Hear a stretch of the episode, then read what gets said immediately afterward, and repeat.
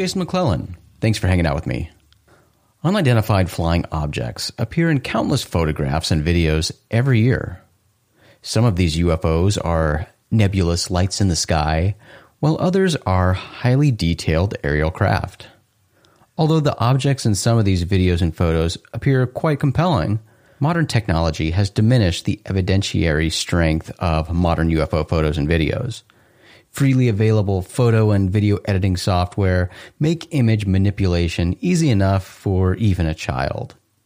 Anyone with the right software, some free time, and a little skill can add a believable, realistic UFO to a photo or video. But what about the countless UFO photographs and films shot before the prevalence of computers and editing software?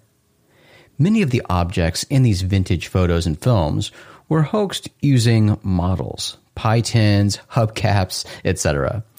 But there are also instances where something anomalous was genuinely captured on film and subjected to repeated scientific analysis.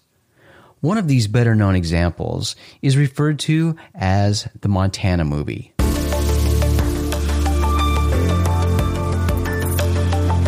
In 1950, 38 year old Nicholas Nick Mariana was the general manager of the Selectrics, a local minor league baseball team and farm club to the Brooklyn Dodgers in Great Falls, Montana.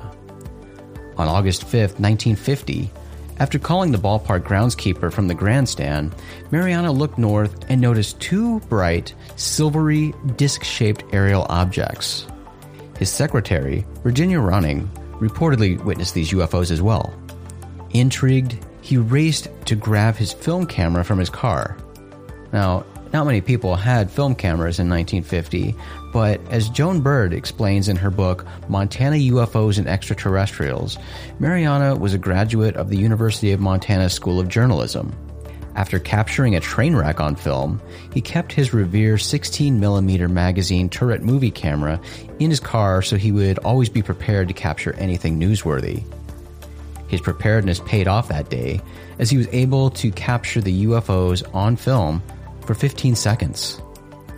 According to his testimony in the 1956 documentary film UFO Unidentified Flying Objects, Mariana described The discs appeared to be spinning like a top and were about 50 feet across and about 50 yards apart. I could not see any exhaust, wings, or any kind of fuselage. There was no cabin, no odor, no sound, except I thought I heard a whooshing sound when I first saw them. As the film clicked through the camera, I could see the objects moving southeast behind the General Mills grain building and the black water tank directly south of the ballpark. I filmed the objects until they disappeared into the blue sky behind the water tank. Mariana notified local afternoon daily newspaper the Great Falls Ledger about his sighting and about his film, which prompted the paper to run a front page story that same day. After developing the film, Mariana showed the footage around to local community groups during the months of September and October. Clifton Sullivan, a Great Falls Ledger reporter, suggested to Mariana that he should have the Air Force analyze the footage.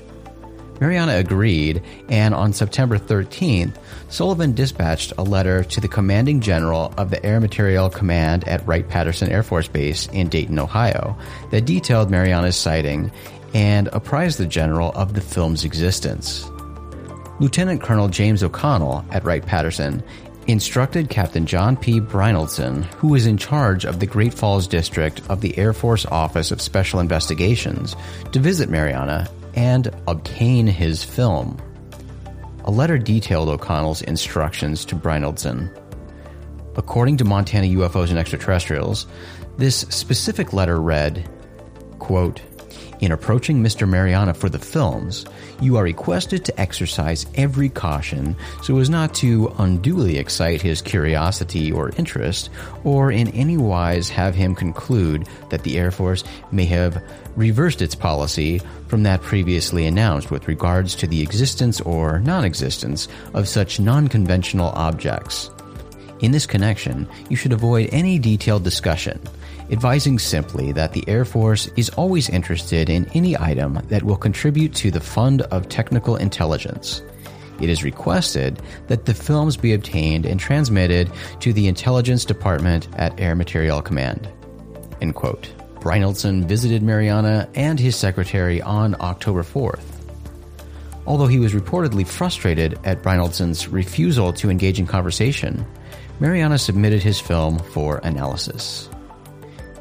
UFO historian Richard Dolan explains in his book UFOs in the National Security State Chronology of a Cover Up 1941 to 1973 that when Mariana's film was returned to him, Project Grudge, which was the Air Force's official UFO investigation project during the time of Mariana's sighting, suggested the objects in Mariana's film could have been two F 94 fighter jets flying in the area at the time of the sighting. But Mariana and his secretary disagreed. They had seen the jets in a different part of the sky. Curiously, despite reaching the jet conclusion, the official press statement from Grudge claimed the film was, quote, too dark to distinguish any objects, end quote. Project Grudge became Project Blue Book in 1952.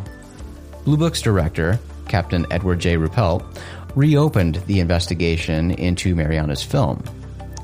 Mariana reluctantly released his film to the Air Force for a second analysis. In January 1953, Ruppelt presented Blue Book's best UFO evidence to a scientific panel organized by the Central Intelligence Agency, or CIA. This panel was officially called the Scientific Advisory Panel on Unidentified Flying Objects but is more commonly referred to as the Robertson Panel, named after panel chair H.P. Robertson, a physicist from California Institute of Technology. Ruppelt presented Mariana's film, which he called the Montana movie, as one of the panel's feature attractions. Ruppelt explained to the panel that balloons, birds, and meteors had been ruled out as possible explanations for the objects in Mariana's film. He then addressed the previously suggested possibility that the UFOs were F 94 fighter jets, and he concluded the flight paths and landing patterns of the two jets that were in the air that day were not, quote, anywhere close to where the two UFOs had been, end quote. Ruppelt also explained that the UFOs were too steady to have been reflections. Despite Ruppelt's presentation, the panel was content with the jet explanation. Mariana claimed that when the Air Force returned his film the second time, 35 of the best frames were missing.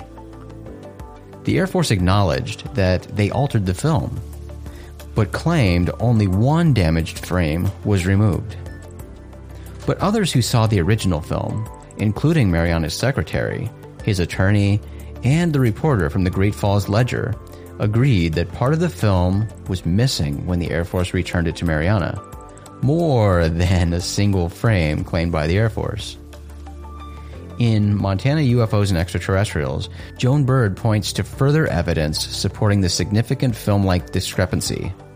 She explains that in Brynildson's official letter of transmittal to Wright Patterson, he noted he was sending 15 feet of film.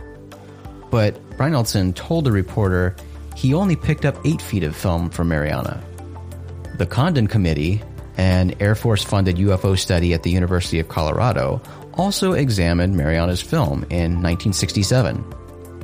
Richard Dolan explains that this committee concluded that the evidence, quote, eliminated the possibility of the objects being birds, balloons, mirages, or meteors, end quote, and further, quote, considered it unlikely although not impossible, that the objects were jets. End quote. The history of UFO investigations by the Air Force is shadowed by bias and secret agendas. In his book, The Report on Unidentified Flying Objects, Ruppelt explains, quote, To one who is intimately familiar with UFO history, it is clear that Project Grudge had a two phase program of UFO annihilation. The first phase consisted of explaining every UFO report. The second phase was to tell the public how the Air Force had solved all the sightings. This, Project Grudge reasoned, would put an end to the UFO reports. End quote. Astronomer Dr. J. Allen Hynek, who served as a consultant for Project Grudge and Project Blue Book, and as an associate member of the Robertson panel, was also disenchanted with the government's UFO investigation efforts. He stated in an interview that he came away from the Robertson panel feeling that it had, quote, deliberately moved to debunk the whole subject and not to give it the serious scientific attention which it deserved, end quote. The local community in Great Falls, Montana still remembers Mariana's UFO sighting. And as a tribute to the event, in 2008, the community renamed the Selectrics baseball team, which became the Electrics in 1952, the Great Falls Voyagers, complete with extraterrestrial themed branding. Whether the various investigations into Nick Mariana's film were corrupted is unknown. Although some evidence suggests the Air Force removed footage from the original film, this claim can't be substantiated. But despite the repeated suggestion that the objects in Mariana's film were jets, Ruppelt and others who investigated the case were convinced the objects were not jets.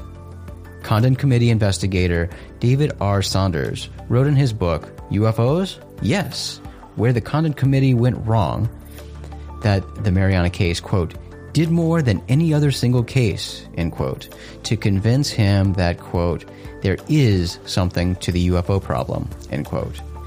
Through the discrepancies and controversy, Mariana's Montana movie remains one of the most intriguing and best UFO films ever captured.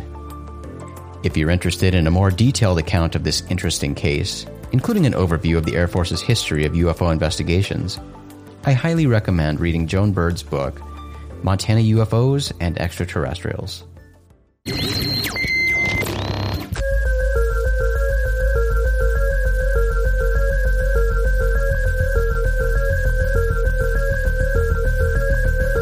Well, citizens, that's going to do it for this episode.